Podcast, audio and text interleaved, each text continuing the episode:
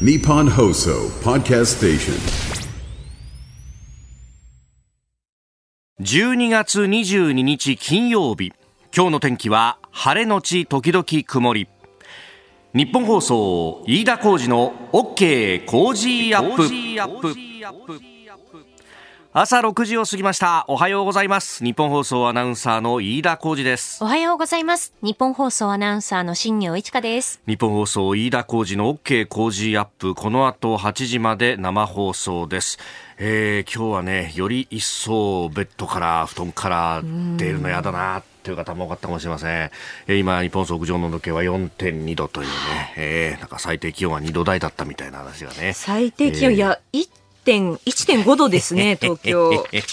いや都心は。この時期らしいというか、この時期よりもみたいなね、えー、寒さになっております。はい、まあちょっと、あの、列島各地を見ると、日本海側はかなりね、大荒れの天気になっているということでありまして、まあいろいろ、えー、交通等もね、影響が出るかもしれないと。後ほど、あの、おはようニュースネットワークのゾーンで、ちょっと、道路交通情報センターの方ともつないでね、はい、えー、その辺のこともお伝えしようというふうに思っておりますが、いややっぱね、これだけ寒くなってくると、ね、えー、あミュージックソンも近づくよね、という話でもありますし、そして、えー、今年は12月24日が日曜日ということもありますので、そうなんですよね。ねえー、我々、私のようなですね、あの、競馬好きな人間にとっては、有馬記念と重なってるじゃないかと。そうですね。ねクリスマスプレゼントが欲しいね、と。いうようなところなんですが。サンタさんは果たして？えー、もう、あのー、スタジオ来るとですね、新聞が置いてあるんですけれども、えー、スポーツ新聞は、あ各紙有馬枠順確定と、昨日の夕方にすでにね、枠順が確定してというところなんですが、すね、えー、この有馬記念が行われる中山競馬場というところは、ねえー、2500メートルの距離、はい、えー、コーナーを6回回っていくというね、うんうん、えー、小回りコースなわけでありまして、そうするとこの、えー、内枠に入るか外枠に入るかでだいぶ違ってくるよね、という話になっています。そうするとですね、1枠1番に入ったソウルオリエンスとか、後ろから行くまで、まあ、ね、出てっていきなりこう、右にカーブを切っていく中山の2500メーター、紛れちゃうかね、これはちょっとどうかね、というようなことを思ったりとかですね。あるいはあのイクイノックスというこの間ジャパンカップを勝った馬が出ない。で、その2着だったリバティアイランドという馬も出ないということになると、結構これ混戦になるんじゃないのという話でですね。で、しかも人気する馬は軒並み後ろにいるということを考えると、じゃあこれ前残りがあるんじゃないのというですね、スケベ心を出して。あのそうするとね、えー、この間ステイヤーズステークスという同じ中山の、えー、長い距離のレースを逃げ切って勝った、えーえー、馬がですね、えー、いるなということを、こう、アイアンバローズ、うん、そして、えー、同じくやっぱ逃げ馬タイトルホルダーとか、あその辺で行った行ったになったら美味しい馬券になるんじゃないの？とかいうですね、えー、ことを思うと、妄想は楽しいんですけれども、えー、実際はどうなるかというのはね。どうなるかっていうね。えー、うん、まあ、あの、この辺のね、えー、ことも、おミュージックソンの番組の中では、えー、お伝えしていくということでありまして、えーえー、昨日なんかもスポーツ部を通りかかると、荒井川裕二アナウンサーが、す、えー、で、にこの資料と、そして進行表も含めて、荒井川さん、そんなこともやってるんですか？と。いや、もう人も少ないからね、みたいな。えー、えー、日本放送は総動員で、はい、はい、えー、ラジオチャリティーミュージックソン、えー、有馬記念も抱え込みながらお送りしてまいります。えー、12月24日の正午から翌25日の正午まで、えー、乃木坂46の久保しおりさんをメインパーソナリティに迎えながらお送りするということなんですけれども、えー、アナウンサーは募金隊ということでね、いろんなところに伺います。あのー、前にもお伝えしましたが、私、飯田は、えー、神奈川方面隊ということでありまして、はい、お昼12時、番組のスタートから、えー、2時半頃までは、あ京急横須賀中央駅のもう目の前 Y デッキというね、えー、ところで前島香アナウンサーとともにお送りいたします。それその後夕方4時頃から、えー、移動しまして京急上岡1階改札前とえー、いうところで、えー、熊谷美穂アナウンサーと一緒に伺ってまいります、えー、そして翌25日月曜日は朝9時頃から11時頃まで、えー、箱崎みどりアナウンサーと一緒に京急鶴見駅のね駅前の商店街、えー、ベルロード鶴見のお花屋さんカイト園さんに伺うと。いうことになっております。で、えー、新行さんは千葉に行く。はいそうなんです。千葉エリアでして24日日曜日お昼12時頃から2時半頃まで東島エリアアナウンサーと一緒に JR 久留里線上総清川駅から歩いて5分のレストラン横田へ伺います。いやもうここはね名勝負数え歌ですよ。な名勝負ってどういうことですか？いや新行アナウンサーが東島アナウンサーと一緒にっていうねこの白黒対決。白黒。言わないでくださいよ。え？あそんなことない？いや東島エリアナウンサー多分白いダウンコートなんですよ。おおなるほど。ダウンも白なんだ。そう。で、私、真っ黒のダウンコートで、よ、白黒コンビでいきましょうなんて話をしてたんですよ。なるほど。なんでここでバラすんですか？そうか、まずいな。いや、いやいや、わかんないよ、でもこれ。わかんないよ、これ。そう言いながらですね、やっぱクリスマスイブですから、え白とまた別の色かもしれないし。別の色で。ねえ。いやそれ以上にですね、この絶戦が繰り広げられるであろうと。そう昨日あの東島アナウンサーとね、夕方の番組終わった後にすれ違ったんですけど、はいはい、ね仲良し募金隊ですからねとか言って。いや仲良しだよねって。やめてくださいそういうことになったかも。いやぜひその辺も楽しんで仲良し募金隊としても。仲良し募金隊ですよ。仲良し募金隊ねあの飯田アナウンサーも吉田久典アナウンサーと仲良し募金隊やってました仲良し募金隊昔ね。仲良し募金隊昔ね。そうそう。そうそうそうそう。えー、ぜひおお集まりいただければと思いますんで。まああの当日のね交通状況とかによってちょっと時間につけないってこともあるかもしれないので、えー、その辺はご容赦いただければと思います、はい、詳しくはミュージックのホームページをご覧ください。日本と世界の今がわかる朝のニュース番組、飯田浩二の OK 工事アップ。まあ、オープニングね、えー、ラジオチャリティーミュージックソンの話をしましたが、えー、AS さん、えー、X で今まさに投稿いただきました。新業 VS 東島、この頂上対決は見たいな。仕事で行かれへんけど、というね。バーサスって、別に何もバトルするわけじゃないからですね。鍋さん、くるり戦とは偉いところに。偉いことになりますよ。本当にね。えーぜひ、もしお時間ありましたら。ぜひね、ただね、寒くなりますのでね、暖かくしてお越しください。明日晴れるけど寒いってか、明日、明後日か。そうですね、あの、お天気としては日差しのあるお天気になるんですけれども、24日が最高気温が10度ということになっておりますので、まあそう考えると日差しはあっても、やっぱり底冷えする、そね、そんな寒さになりそうですね。えー、暖かくしてお越しください。さあ、今朝のコメンテーターは、総実総合研究所チーフエコノミストの吉崎達彦さんです。えー、この後6時半過ぎからご登場、まずはダイハツ本社に国土交通省立ち入り検査というニュース、そして、えー、日銀ゼロ金利解除のタイミングについて、えー、さらには、あおはようニュースネットワークのゾーンでは、日本海側を中心に大荒れということで、えー、九段センターのね、あの方とつないで、えー、交通に関する情報もお伝えしてもらいます。えー、そして東京地検松野高木萩生田世耕各氏らに任意の事情聴取を要請というニュースが入ってきております。それから韓国の元徴用工、まあ、先週の募集校の訴訟について最高裁は日本企業への支払いを命じるというニュース。そして来年2024年の国際情勢の展望ここだけニューススクープアップのゾーンでお話しいただこうと思っております。さらに7時50分ごろビジネスニュースピックアップ。今週は視覚に障害のある方を支援するさまざまな技術や取り組みをリポートしておりますが今朝は黒ひげ危機一髪です。なるほど。もうこの季節になるとご自宅でね、はい、楽しまれる方も多いんじゃないかなという黒ひげ危機一髪ですけれども。ここに新技術が。そうなんです。今回の新作はなんとシリーズ91作目と。へえ。すごいですよね。何が盛り込まれているのか。はい。はい、ぜひ楽しみにしていてください。あの、飯田さんにもやってもらおうと思ってます。マジか。はい。久しぶりだね、やるとすると。7時50分頃です。はい、OK 工事アップ、この後8時まで生放送です。この時間最新の株と為替の情報を外為ドットコム総研研究員の中村努さんに伝えていただきます。中村さんお願いします。はい外為ドットコム総研中村です。よろしくお願いいたします。お願いします。はい、えー、現地21日のニューヨーク株式市場のダウ平均株価は前の日に比べて322ドル35セント高い3万7404ドル35セントで取引を終えました、うんハイテク銘柄中心のナスダック総合指数は185.92ポイント上がって1万4963.87でした。円相場は前の日よりも、えー、円高ドル安の1ドル142円25銭付近で取引されています、はい。はいえー、円相場ですけども、うん、まず昨日の東京時間はあの前の日のニューヨークダウ平均が急落したことに続きまして、日経平均株価も大幅大幅な下落となったことで、リスクオフの円買いが優勢となって142円台まで上昇しました。今週時間序盤には143円台を回復する場面も見られたんですけれども、はい、ニューヨーク時間に入って発表されましたアメリカの7、9月期の GDP 確保値でしたり、7, 9月期の個人消費の確保値といった経済指標が下方修正されたことで、アメリカの長期金利が急低下、ドルがドル売りが持ち込まれたことで、円相場142円05銭前後まで下落しました。でやはりちょっと来週月曜日クリスマスということで、はい、市場参加者がかなり少なくなっているようですので、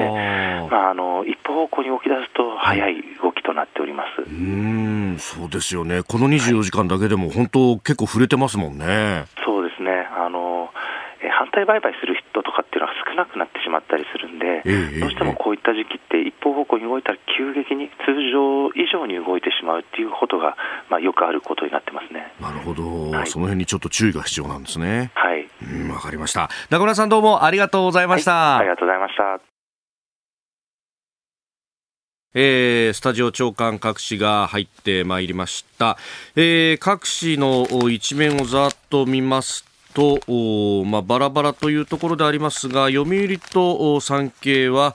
例の自民党の派閥のパーティー政治資金パーティーをめぐる政治資金規正法違反事件について、えー、読売松野世耕氏ら任意聴取へ安倍派裏金、えー、不記載経緯確認東京地検高岸も検討、えー、それから産経も松野前長官ら任意聴取要請パーティー収入不記載、えー、東京地検世耕氏高岸もということであります。まあこの辺についてもねまた後ほど取り上げてまいります。それから政治資金規正法について朝日新聞は国会議員アンケートが一面トップです、えー、規正法抜本改正必要288人ということでありますが、えー、一方でサブの見出しには回答率自民は22%というですね、えー、ことが出てきております。まああ一方でねあの政調会長に就任することがもうまあ実情新聞指令でね、えー、出ている戸垣三郎氏、昨日の、あのー、まあ、メディアのインタビューというかね、あの取材に答える中では、この政治改革に取り組んでいきたいんだということなどが、えー、出てきておりました。えー、それから毎日新聞一面トップは検察起訴前も公安に疑念というですね、あの軍事転用可能な装置を不正輸出したとして外為法違反に問われた化学機械製造会社大河原加工機の社長らの起訴が取り消されたというね、話。まあ、あ公安に対してね、えー、検察が疑念を持っていたと。だからこれ、えー、これで、その、身柄拘束して起訴なんかしちゃっていいの？というのが、まあ、関係者の中からも出ていたんだということが出てきております。で、気になる記事でありますが、まずは、あの各種国際面などに載っておりましたアメリカと中国の間、まあ、いろんな問題で角を突き合わせているという中で、えー、先月行われた米中の首脳会談で、まあ、軍のトップ同士の対話のチャンネルというのは再び開いていかないとだめだよね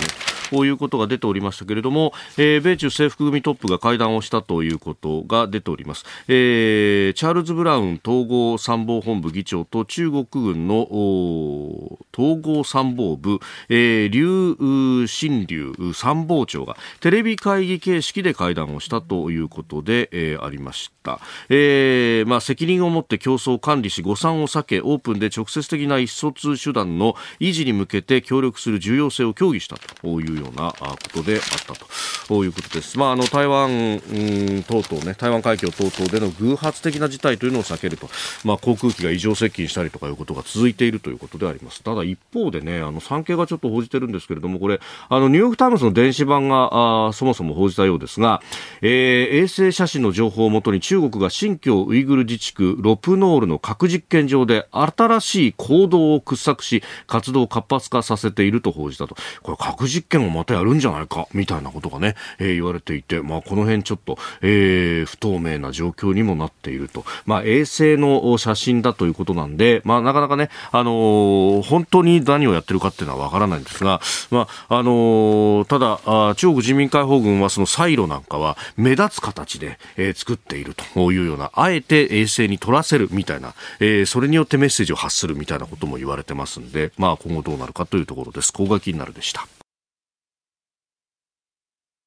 この時間からコメンテーターの方々ご登場。今朝は総実総合研究所チーフエコノミストの吉崎達彦さんです。おはようございます。はい、おはようございます。よろしくお願いいたします。いいやいやいや、有馬記念ですよ。そうなんですよ。やっぱり。やっぱりこの話かなというところもありますね。本当にもう気気になって気になって、ってちょっと枠順見てまたちょっとショックだったりして。あの、吉崎さんのね、ため池通信の中では、えー、8枠15番のスルーセブンシスという馬をね、押してはいるけれどもと、この15番枠。そう。宝塚記念で取らせてもらったんでね。ああイクイノックスと秒差なし。そうなんですよね。そう考えるとやはりこの馬が強いのか、やっぱりイクイノックスにあそこまで苦しめた他の馬っていないんですよ、このね今回の出,、えー、出走馬の中では、えー、ということはねもうあのイクイノックスがいないんだったら彼女が一番。という三段論法ですね。いやいやいや、ちょっとね、それが気になってしょうがないところですけれども、はい、ニュースいろいろ動いておりまして、えー、昨日はダイハツの本社に国交省立ち入り検査というね、はい、この不正認証の問題っていうのは大きくなってきましたね。はい、いやびっくりですよね。私あの今から40年前、学生時代に初めて買った車がダイハツシャレードだったの。あシャレ懐かしい、あの 1000cc のよく走ってくれましたけど、でも今回のやつはすでに製造が終わってる分まで不正があったっていう話ですから、ひょっとして私のあの懐かしいシャレードどうだったんだろうって。89年からっていうね、ことが出てきてますもんね、第三者委員会の調査では。ですよね。ででもでもやっぱ今回も結局発覚したのは内部通報なんですね。で、やっぱりそああいう内部通報っていう制度って最初聞いたときに、はい、え、そんなの入れていいの？って感じがあったけど、やっぱり必要なんですよね。でで、今までやっぱり日本企業ってそういうのをつい、いや、前からやってんだからさ、って、こと荒てんじゃないよみたいな、ね、いうまあまあ、そういうところがあったんでね、やっぱりこういうことが、やっぱり出てくる世の中になっちゃったなってことですね。えー、メールや X でもいろいろいただきますが、ハリアーさん、長野から、岡谷からいただきました、はい、えー、私の地元、長野県では軽自動車でもなければ生活が成り立たない地域も多いんですと、新車注文してもいつ納車されるかわからないんじゃ非常に困りますと、えー、知り合いの方でもダイハツ車購入して納車待ちの方がいるんですよねと、非常に困る話ですと、これ、認証取り消しなんてことになるとね、使ってる車の車検が通らないかもってことになっちゃうんですよね。いやもうこれでだでね、まあ、あと部品会社の問題も出てきているし、それからあのダイハツの中古車持ってる人って、はい。えー、多分値崩れしちゃうんで、そっちの方でも影響大ですよね。そうですよね、えー、あとあのご指摘通り地方経済にとってやっぱ軽自動車ってむちゃくちゃでかいですから、はい、あの変な話 CM 入らないとかいうことだけでもあの影響は大きいと思いますね。うん。まあ、自動車産業、その部品でも裾野は広いし、はい、またあの反社の、ね、関係も裾野広いですもんね、はいはい、でしかもね、納品もジャストインタイムでっていう、はい、そういう精緻なシステム出来上がっているんで、ん。これを、ね、根底から覆すようなことが起きちゃうと、本当、うん、なんか麻痺するような感じになるんじゃないですかね。まあ、国土交通省、まあ、今日以降も立ち入り検査を行う予定であるということでありまして、うん、まずは、えー、詳しい事実関係の確認を行って、その後、処分検討ということですが、うん、まあ、このクレームを迫っている中でね、うん。ちょっと越年しそうな感じですか、これはね。うん、そうですね、まあ、ただ、もともと最初の発覚が4月で、はい、えー、まあ、第三者委員会を作って、えーまあ、これだけ時間をかけて、まあ、やっと出てきたということですから、うんいやまあ、どうなのか分かんないですけど、やっぱもうちょっと早くできなかったのかっていう思いはあるところですね。えー、ということで、まずはこのダイハツ本社国土交通省立ち入り検査というニュースを取り上げました。えー、吉崎さんには今日も8時までお付き合いいただきます。よろしくお願いいたします。よろしくお願いします。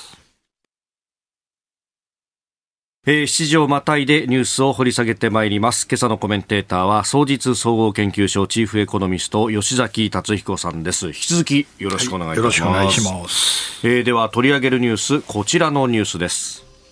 来年1月かそれとも4月か、日銀のゼロ金利解除のタイミングを考える。日本銀行は19日の金融政策決定会合で大規模金融緩和を維持することで全会一致で決めました、えー、上田総裁が7日の国会で年末から来年にかけて一段とチャレンジングになると答弁したこともあり年末の今回緩和を修正するとの観測も一部にはありましたが現状維持となっています。ではいつかこのゼロ金利解除のタイミングについて考えてまいります。ということで、まあ、これがいつかっていうのがね、はい、ずっと言われておりました、いやいやいや、もうね、いやあの普通に考えたら4月で一択なんですよ。で、まあ、まあ、要は日銀としてはこれあの組織防衛もありますんで、はい、後でまたお前は間違えたかって言われたくないから、はい、もう年には年を入れて、えー、えー、そうするとまず、えー、今のあの市地区の GDP ってっていうのが、はい、えー、マイナス2.9っていうかなり悪い数字だったんですね。そうですね。そうすると、この、はい、今我々が生きてる10月から12月にかけて、この10、12の GDP がプラスになってることをまず確認しなきゃいけなくて、はい、それって2月15日、年明けの発表なんですね。はい、それをまず見たい。でもう一つ、来年3月の春闘で、できれば、うん、えー、賃上げ率、まあ、今年3.6でしたけれども、はい、できれば4%以上、かなり強いぞっていうのを確認したい、はい、そうすると、まあ、4月末の会合でマイナス金利解除するのが、まあ、自然な選択になるわけなんです。ただ、一方でマーケットの中で、特に外資系はね、はい、1月じゃねえのかっていうわけですよ。でだ大体こういう時ってその外資が当てるんで。なるほど。で外資の連中が何て言ってるかっていうと、はい、いやだってもうどう見たって来年の春闘上げるに決まってるじゃん、うんうんうん、もう今の世の中の雰囲気から見て、はい、上げませんなんて言えないだろ。うん。それから GDP だって別に、まあ、普通に今考えりゃプラスこの10、10にはプラスの1、2はいけると、はい、だったら早くしろよっていう話で。待つんじゃないよと、まあ、で、ここがねやっぱ見方が割れるところなんですよね。であのでもう一つあのこれ影のテーマが安倍派の問題絡んでくるわけですよ。あこの問題も絡んできますいやいや要するにあのアベノミクスやめちゃいますってって普通だったら日銀怖くて言えないわけです。はい、でそんなこと言って後でね、安倍派の先生方から、君たち何考えてんだと、ね、安倍さんのご意思はねみたいなこと言われたら嫌だから、はい、あのもうあのガチガチに証拠を固めたいわけですね。もう誰がどう見てももうもうもう解除しかないでしょって言いたいんだけど、ただ一方でまあリスクもあって。ええそれもう一つあの先週の FOMC アメリカの金融政策決定会合がですね、はい、えー、なんか急にハト派になっちゃったんですよね。えー、あのパウエル議長、なんかこの結構ぶれる人なんで、結果往来でうまくやってはいて、まあ、今、ね、失業率3%台で、インフレ3%で収まってきてんだから、OK なんだけど、なんて結構言うこと、あなた、コロコロ変わって、で来年の利上げは2回程度と言ってたのが、なんかいつの間にか3回。ぐらい、はい、利下げ、ええ、利下げが3回ってことは、ひょっとしたら一番早いやつ、はい、来年3月かもしれないじゃん。日本がマイナス金利解除、つまり利上げに動こうとしてるときに、先にアメリカに利下げされたら、今度は余計なこと考えなきゃいけなくて、今まで円安の心配してたけど、急に円高の心配しなきゃいけなくなるかもしれない。あ確かにね、えー、この間、先週のその FOMC の後、えー、ね、FOMC そのものは、政策は変わらなかった現状維持だったけれども、パウエルさんがその利下げ来年3回あるかもみたいな発言した途端に、円高にびょーんと売れましたね。そうなんです、そうなんです。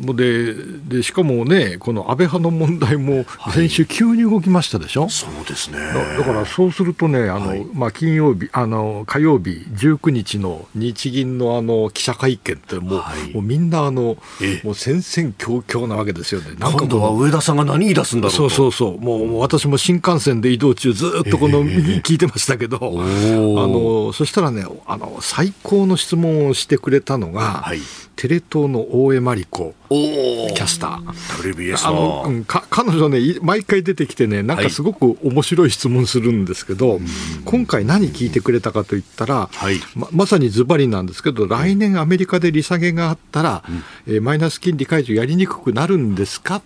あのみたいなことを上手に聞いたんですね、はい、そしたら上田さんね、結構きつい言葉で、うん、そういう考えは不適切である不適切とまでもうあの非常に強く否定したんだけど、はい、でもその後ね言わなくてもいいことをポロッと言ってて、いや3か月先、6か月先がどうこうみたいなことをね、ええー、はあのあの考えちゃいけないみたいなことを言うんですけど、これって、なんていうか、あのあの図星を疲れてちょっと動揺するみたいな、あの語るに、いわゆる語るに落ちるみたいな 反応があって、あやっぱ気にしてるんじゃって当たり前なんですけど、おおえ、グッジョフみたいな、あのそういうあの問答があったんですよね。なるほど、えー、そう考えるとアメリカの出方を見なきゃなんないし、えーえー、あこれはそこの部分がチャレンジングだったんですが、これは？いやまあね、チャレンジング、そう、12月7日のチャレンジング発言っていうのもね、あれ、これ、前後聞いてみると、別にそんなこと言わなくてもいいのに、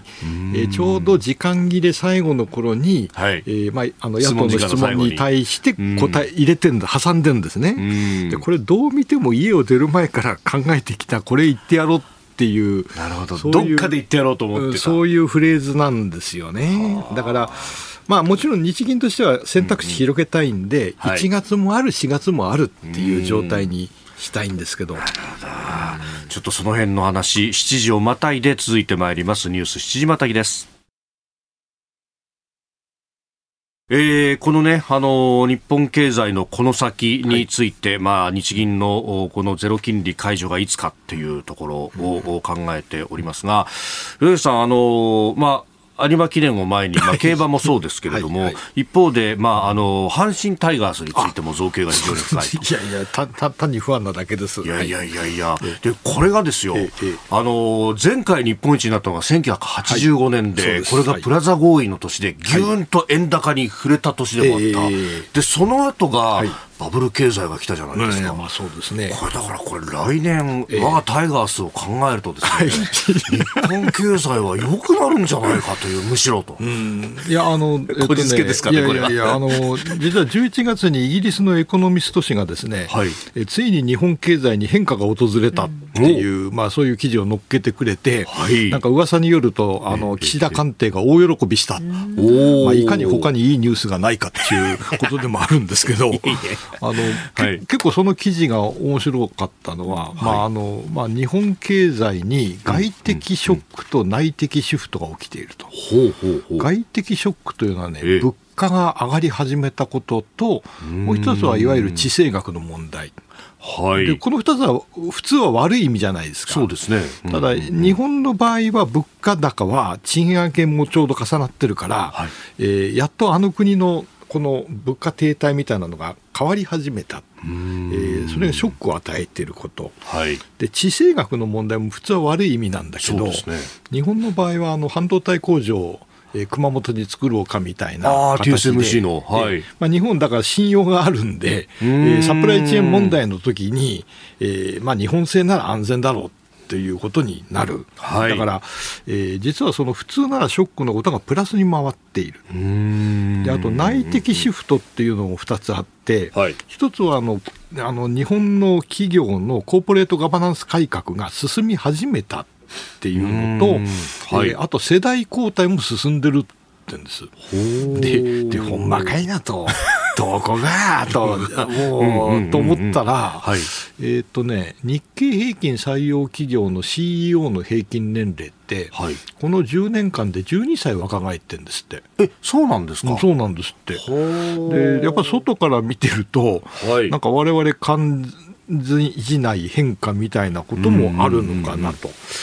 えーまあ、そういう意味ではね、なんかあの、転換点来てると、まああのまあ、そのエコノミストの記事が特に重視していたのがね、星武雄先生、東大教授のコメントで、えーはい、や大事なのはこのダイナミズムで、日本経済にやっと変化が始まった、ほとんど30年ぶりの変化が始まってるんだっていうね、まあ、そういう指摘があったんで、やっぱタイガースの優勝とちょっと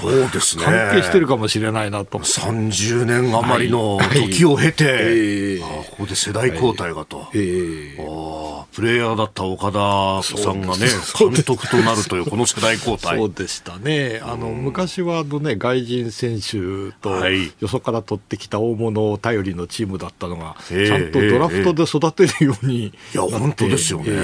1番から8番までもうみんな生え抜きみたいな、すごいチームになりましたね。確かにそうですね。その辺もやはり符合するのか。まあ、でも、この世代交代だとか、まあ、そういうところもあって、ちょうど何か、確かにあの指導者で考えても、本当に珍しいなと思うのは、アメリカの方が年上の指導者ってなかなかなかったですよね、今までだと。いやあのアメリカの、まあ、大統領選挙、今のままいくと、バイデン81歳対トランプ77歳、えー、後期高齢者同士の戦いで、大丈夫か、そんなんでってね、だだってあの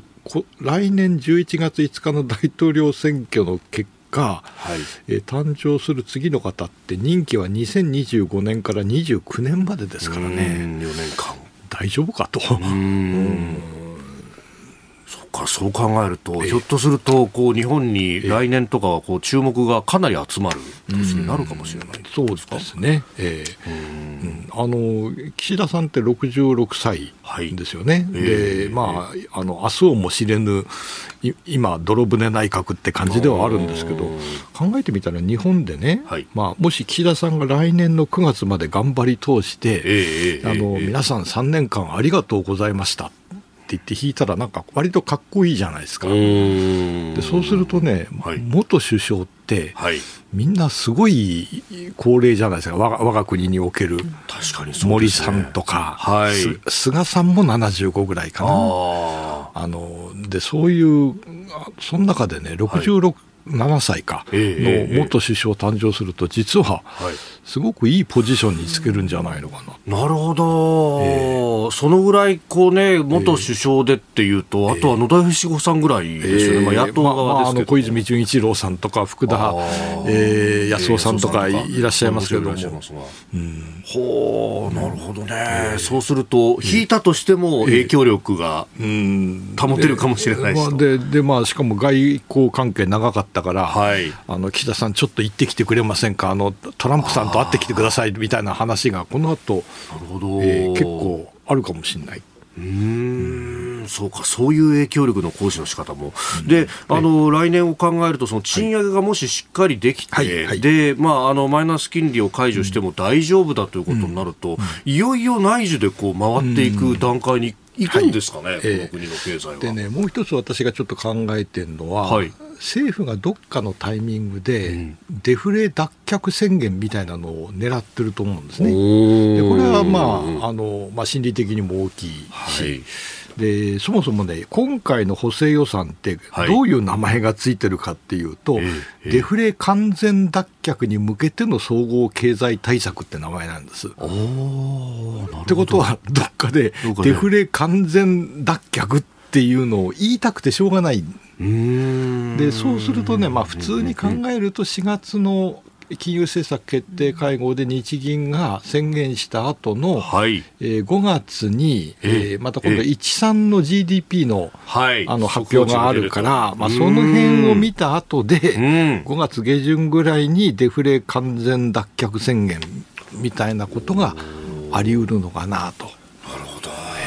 確かに鑑定筋聞くとその辺をレガシーにしたいみたいな噂は聞きますもんね。うんまあそれはなかなかねいい、いいあのストーリーじゃないですか。なるほど。さあそして、えー、このね橋本この先政局については後ほどおはようニュースネットワークのゾーンで取り上げてまいります。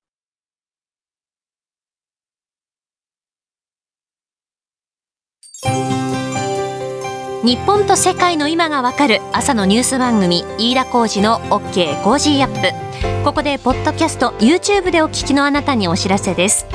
OK Cozy Up 週末増刊号。毎週土曜日の午後に配信しています。1週間のニュースの振り返り。これからのニュースの予定や今後登場していただくコメンテーターのラインナップを紹介しています。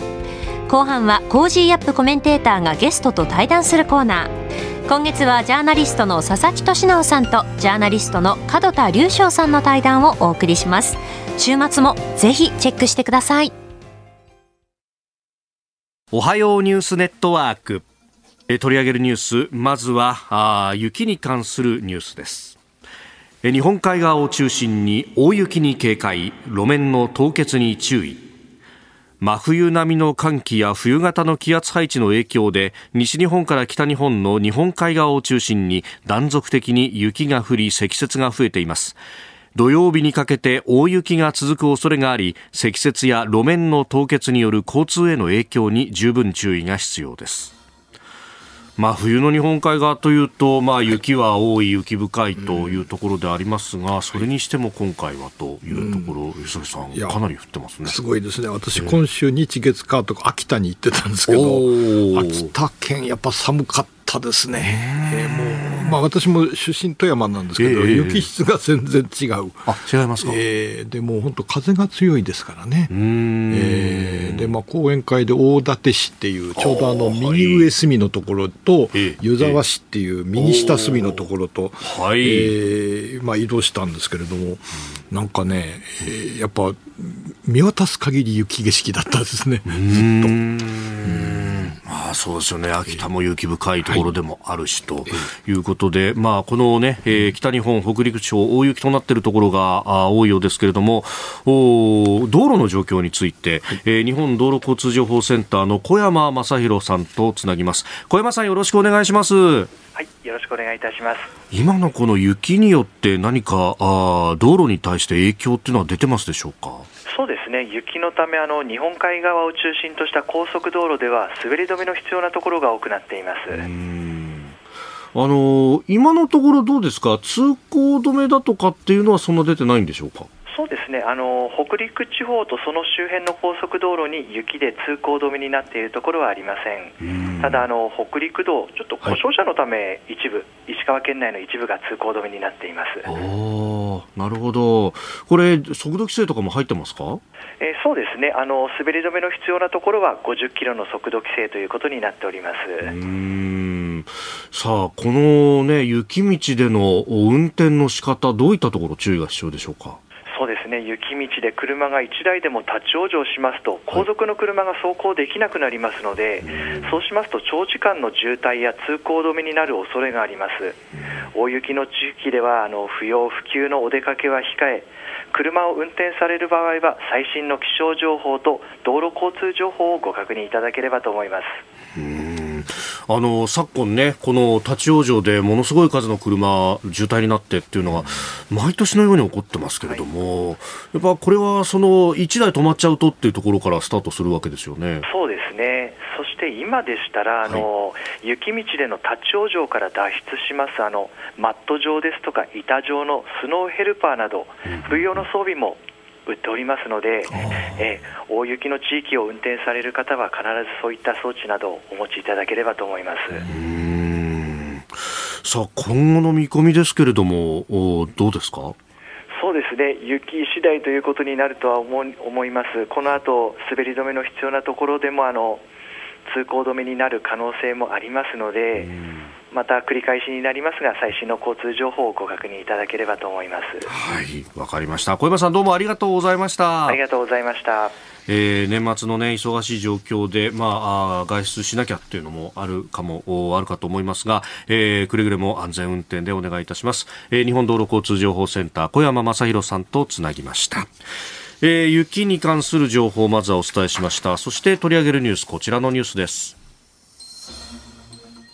東京地検が松野氏、高木氏、萩生田氏、世耕氏らに任意の聴取を要請。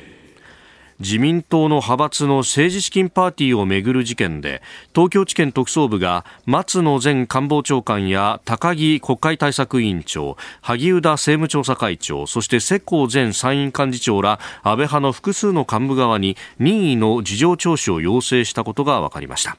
安倍派ではパーティー収入の一部を裏金化する運用が組織的に行われていた疑いがあり特捜部は派閥の幹部としての認識やキックバックを受けた議員側としての認識についてそれぞれ確認を進めるものとみられます。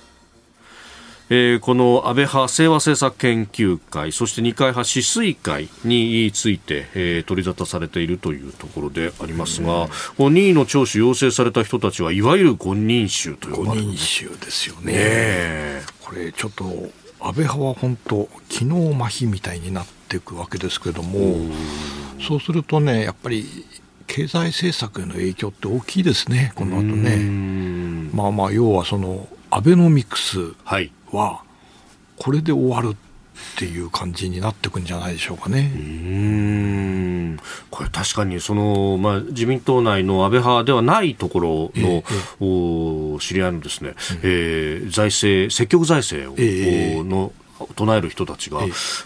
これは積極財政派にとってはとても痛いよという話をしてました、まあ、要はリフレ派が巨大な応援団を失うことになるんで、でそうすると、まああのまあ今日あの予算の閣議決定もあって、はい、まあ、それはもう動かせないとして、え、来年の骨太方針がどうなるか。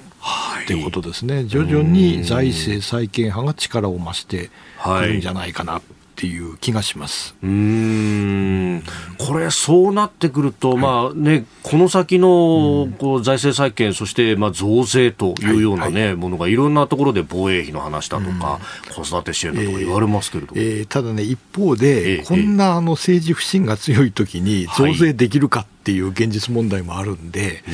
あの残念ながら、今の岸田内閣は大きな決断、リスクを伴う決断ができない内閣にしばらくなっていく。でちょっと個人的に注目してるのはあの来年の通常国会に上がるはずだった、はい、あのセキュリティクリアランス、はい、あの手の、まあ、ちょっとこのリスクの高そうな法案出せるんかっていうのがちょっと心配になってきましたね。あ、えー、機密情報に関して取り扱いができるかどうかっていうのを、まあ、身体検査する法律ですよね。あのこれやっとかないとあの国際的にあの日本の場合はちょっと信用できないかなってなことにななりかねないんで本当は早い方がいいんですが、え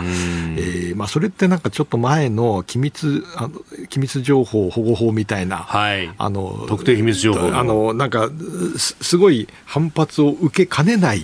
テーマでもあるんで、はい。えー、ひょっとすると慎重になっちゃうかもしれないですね。あえー、まあ、この手のね、まあ、ある意味でこう権利を縛るような形の法律というのは、与野党対立になりがちですけれども、えー、そこまで踏み切れないかもしれない。そうなんですよね。うん。これね、またやってるのがあの高市早苗大臣がやってらっしゃると いうことなんですが。えー、あのまあ、ですからね、安倍さんらしいアジェンダはい、安倍さんが生きていたら絶対こうしろといったような話を全般にやりにくくなっていくんじゃないか。うん、で安倍さんってまたそのたくさんアジェンダ持ってらして、はい、あの保守的な安保で、うん、でハト派の経済、はい、あの辺の割とご自身は柔軟に妥協しながらあこれを取ってこれは捨てるみたいなことをやってらしたわけなんですけども、うん。はい、あの亡くなられてしまうと後を受け継いだ人たちは、全部守ろうとしちゃう。で、それがなんかでも、この、えー、安倍派が機能停止していくと、はい、えー、全部進まなくなっちゃう、えー、それがひょっとするとね来年の政策運営に影響してくるのかなって思いますね。なるほど。うん、まああの今の岸田政権、まあここまでね、はい、えー、2年半まもなく3年になろうというところを見てくると、その安倍さんが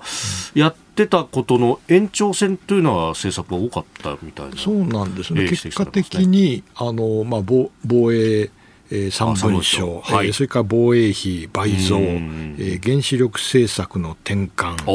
えー、それから日韓関係の改善、まあ、これはあの、はい、日本のおかげというよりは、向こう側が、はい、ちょっと変わってきたっていう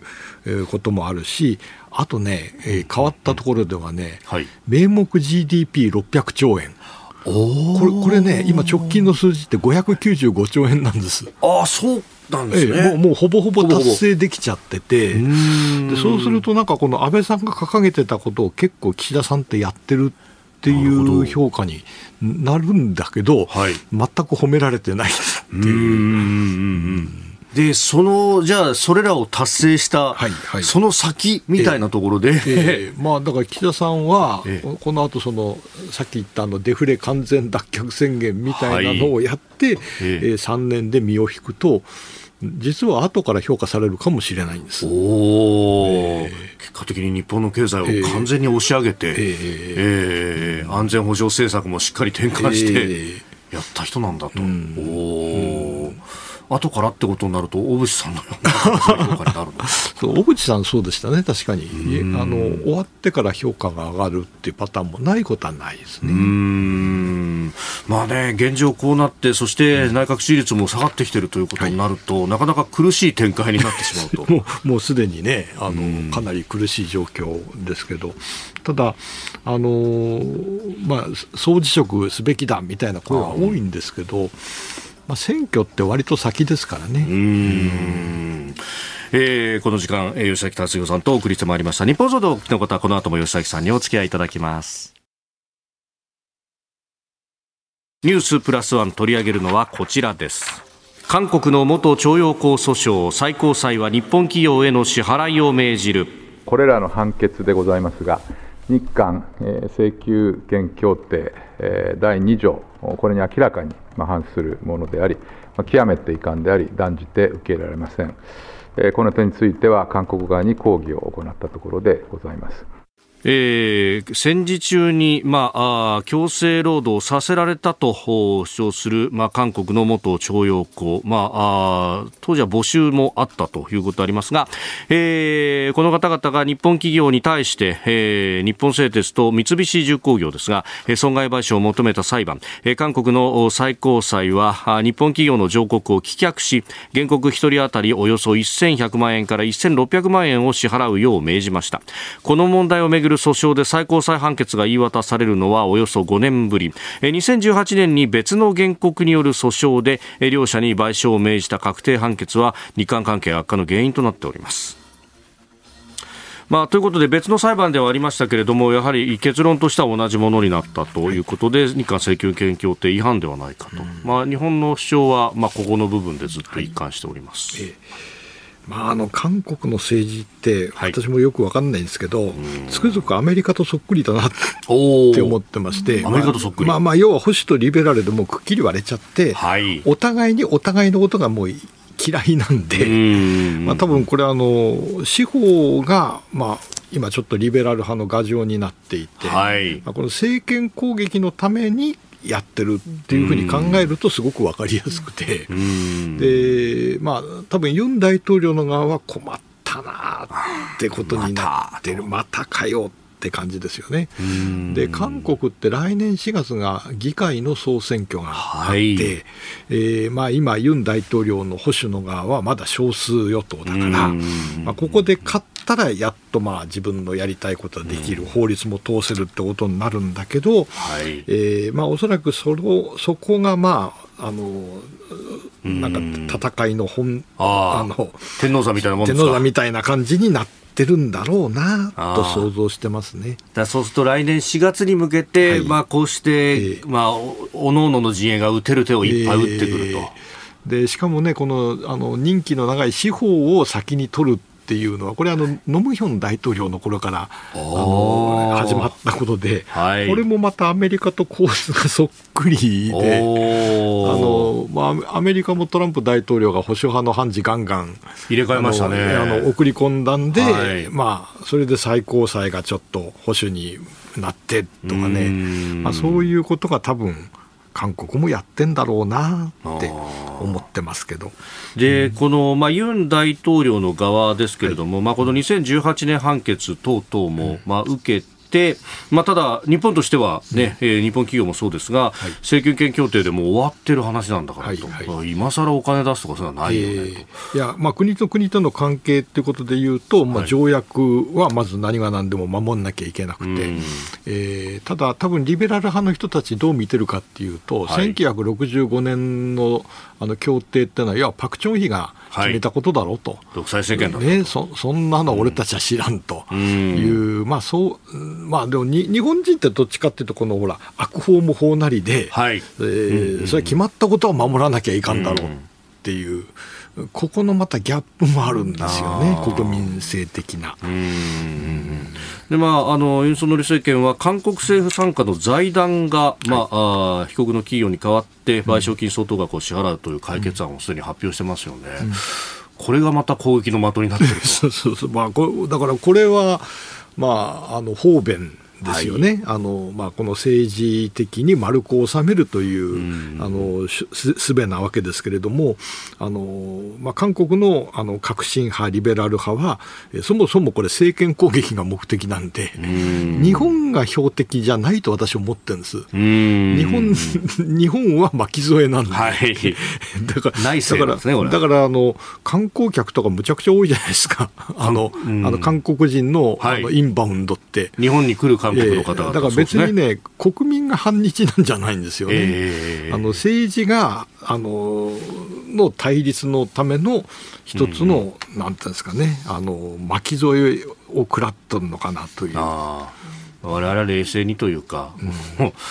内政ですから、韓国の中でお願いしますと。あの国と国との関係は条約に沿っていきましょうよ、ってことですよね。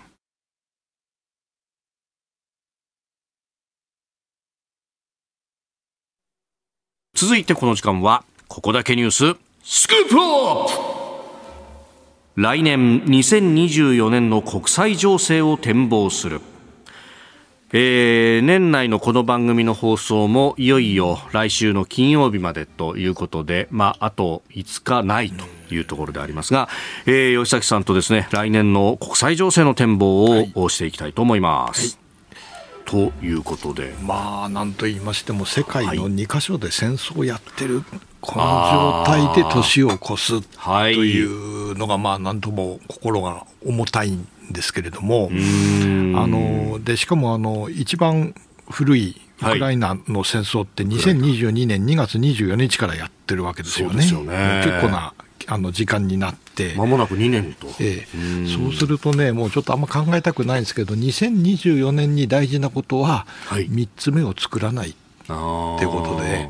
でその3つ目が特にこの我々の近いところの、はい、えー、インド太平洋地域で起きたりするともう厄介、極まりないというこれが一番の大きなテーマかなと思うんですね。一つ目がウクライナ、で二つ目はやっぱりイスラエル。パレスチナですね、えー、でそもそもあの10月7日の奇襲攻撃、ハマス、なんであんなうまくいったんだっていうのよく分かんなくて、そうですね、そんな数千発のミサイル、ガザ地区にどうやって持ち込んだんだと、あのモサドがなんでそれ気がつかなかったんだとか、考え出すとこれ、きりがないんだけど、はい、やっぱすぐ近くで戦争をやってるって。っていう状態がもうまず普通じゃないんだと思うんですよね。だから、あの来年3つ目を作っちゃいけない。はい、ってことなんですけれども、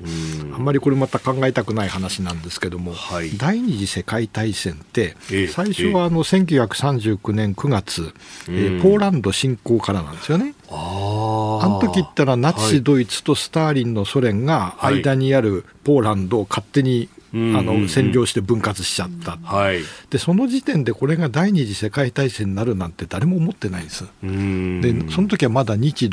独伊三国同盟なんかもないわけなんですね。それどころかあのその時の日本は平沼喜一郎内閣で、はい、欧州情勢は複雑回帰って言ってたくらいなんで。ところがそれから、えー、2年と3か月後には、はい、1941年12月、真珠湾攻撃になっちゃうわけですから、はいえー、たった2年なんですね、えー、だからあので今回ね、はい。えー、2022年2月24日から2年と3か月経つといつかっていうと、はい、24年5月なんです。おお、もう来年の5月。で来年の5月何があるかっていうと、はい、新しい台湾総統の就任式っていうのがあるんですね。ああ、なるほど、えー、総統選そのものは1月ですけど、えー、就任式は5月。はい、はい、えー、まあ今あの結構僅差になってきてますけれども、ね、民進党の来清徳さんが、はい、まあ、当選して、えーまあ、台湾としては今まで常に2期8年で交代が続いてきてるわけですけど、民進党が3期目に入ったとなると、えーはい、まあ、その時に中国がどういうリアクションをするかっていうことが、まあ、あの一つ気になるわけですよね。なるほど。でそこでアメリカは大統領選がい。よいよ本格化するのがそのぐらいの春先の時期からですか、えー、そうですね、あとあのマイク・ジョンソンっていう新しい下院議長が、はい、台湾の総統就任式、俺は出るってって言い出すというのも、まあ、ありそうな話なんで。だって下院議長だとペロシだって言っただろ、台湾にと。えー、でマッカーシーマッカーシーの時は、あの、えーと、蔡英文が迷惑だからって言って自分から言ったんですね。はい、で、えー、えー、そうするとね、その後任者はやっぱり行くって言うんじゃないんですかね。なるほど、うん、そうするとそれを中国側はどう見るか。はい、えーほう、臭くなってきますね、これは。えー、うん。えー、というね、えー、来年の、まあ、特に前半の国際情勢についてでありました。えー、今週のこの時間は、あさっての24日日曜日の正午から24時間の生放送でお送りする、日本放送第49回ラジオチャリティミュージックソンを前に、視覚に障害のある方を支援する様々な技術や取り組みをレポートしています。はい、今朝はですね、えー、視覚に障害のある方のアイデアから生まれた、あのロングセラーの おもちゃの最新作を取り上げます。こちら、パーティーゲームの定番、黒ひげ危機一発です。もう樽の穴の中にね、順番にこう剣を刺していって、はい、海賊の黒ひげ人形がぴょんってこう飛び出した人が負けになるという、もうおなじみのゲームですよね。はい、もう1975年に発売を開始してですね、48年の歴史を誇る、タカラトミーの大ヒット商品です。で、この11月18日から販売されている今回の新作シリーズ91作目、商品の名前は、にぎやかサウンド黒ひげ危機一発というものになっております。なんか僕らがやってたこれよりもちっちゃくなってる気がする。本当ですか？ね。そうですよね、うん、一回り二回りぐらいちっちゃくなってる感じがする、ちょっとコンパクトサイズですかね、これ一見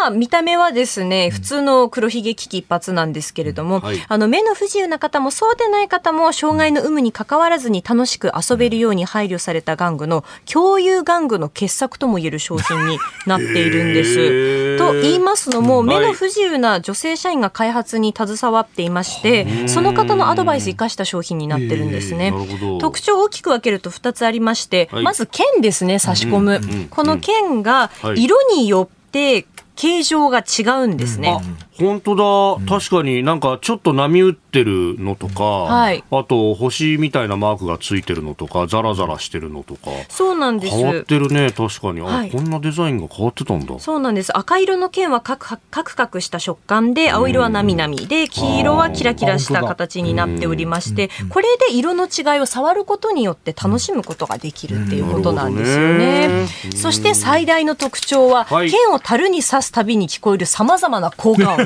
ちょっと刺してみるよ。刺してください。おりゃ。おピコンってなりましたね。じゃあ私は赤でいきますよ、はい、おおじゃあ次は僕は青で。はい。おりゃ。ああよかったセーフセーフ。じゃあ黄色もいきますよ。なかなか飛ばないですね、はい、すごいですね。おおじゃあ私も黄色で刺すぞ。ああ飛んだ。すごいおおこんなファンファーレがなるんだ。そうなんです。これあの目の不自由な方からするとそのいきなり黒ひげがビャーンって飛んでくるのがちょっとこうびっくりすると、であまり怖くないようにしようということで、この飛び出した時にこのファンファーレが鳴るようにしているんですよね。なるほどね。でかつやっぱり刺すたびにいろんなその18種類の効果音とかあの鳴き声が内蔵されてるんですけど刺して音が鳴るっていうその楽しさもあるんですよね、まあ、そうすることで小さいお子さんからおじいちゃんおばあちゃんまでこう楽しめるようにしているというそういう玩具になっているんです。これでも久しぶりにやりましたけど、はい、盛り上がりますよね。盛り上がりますよね。ね。ねで、やっぱり刺す時ドキドキしますよね。この、この年代になっても。そうそうそう。いやー、でも負けちゃったな、俺。負けちゃいましたね。あれ、皆さん何色刺したんでしたっけ？黄色ですよ。黄色ですか？黄色は、あ、あえっ、ー、と、有馬の黄色は。えー、黄色はですね、えー、ヒートオンビートとジャスティン・パレス。ジャスティン・パレスはありえますね。ね人気ですもんね。えーほど。黄色か。黄色か。そういう占いではないではないんですけど。まあ大当たりでしたからね。いや大当たりですからね。これ刺すたびに本当にいろんな音が鳴ってみるのでぜひねあの、うん、購入してその音を楽しんでみてください、うん、これからまさにクリスマスや忘年会新年会でもまさに盛り上がること間違いなしかなと思います、ねはい、えー、目の不自由な方も楽しめる工夫や配慮が満載のおもちゃ共有玩具、うん、今朝は目の不自目の不自由な方も一緒になって楽しむことができるタカラトミーの賑やかサウンド黒ひげ危機一発ご紹介しました。えー、さて、いよいよあさって12月24日日曜日正午から翌日25日月曜日まで、えー、24時間の生放送でお送りするラジオチャリティミュージックソン特別番組が行われます。うん、今年のメインパーソナリティは乃木坂46の久保しおりさん。えー、今年は一部の時間、有楽町日本放送イマジンスタジオでの放送の様子を公開します。はい、公開は12月24日日曜日お昼1時から3時までと夕方4時から夜8時まで、えー、25日月曜日は朝8時から10時までです。えー、募金とともにぜひニッポン放送に遊びに来てください。はい、お待ちしています。お待ちしてます。日本と世界の今がわかる朝のニュース番組飯田浩二の OK Cozy Up ニッポン放送の放送エリア外でお聞きのあなたそして海外でお聞きのあなた今回もポッドキャスト YouTube でご愛聴いただき本当にありがとうございました飯田浩二の OK Cozy Up は東京有楽町のニッポン放送で月曜日から金曜日朝6時から8時まで生放送でお届けしています。番組ホームページでは登場いただくコメンテーターのラインナップや放送内容の原稿化された記事など情報盛りだくさんです。また公式 X では平日は毎日最新情報を配信中です。ぜひチェックしてみてください。そしてもう一つ飯田浩二アナウンサーが「夕刊フジ」でコラムを連載中。飯田浩二の「そこまで言うか」毎週火曜日の紙面もぜひご覧ください。日本と世界の今がわかる朝のニュース番組飯田浩二の OK Cozy Up。忙しい朝そして移動中ニュースを少し深く知りたい時。ぜひ AM、FM、 radiko はもちろんニッポン放送のポッドキャスト YouTube でチェックしてください。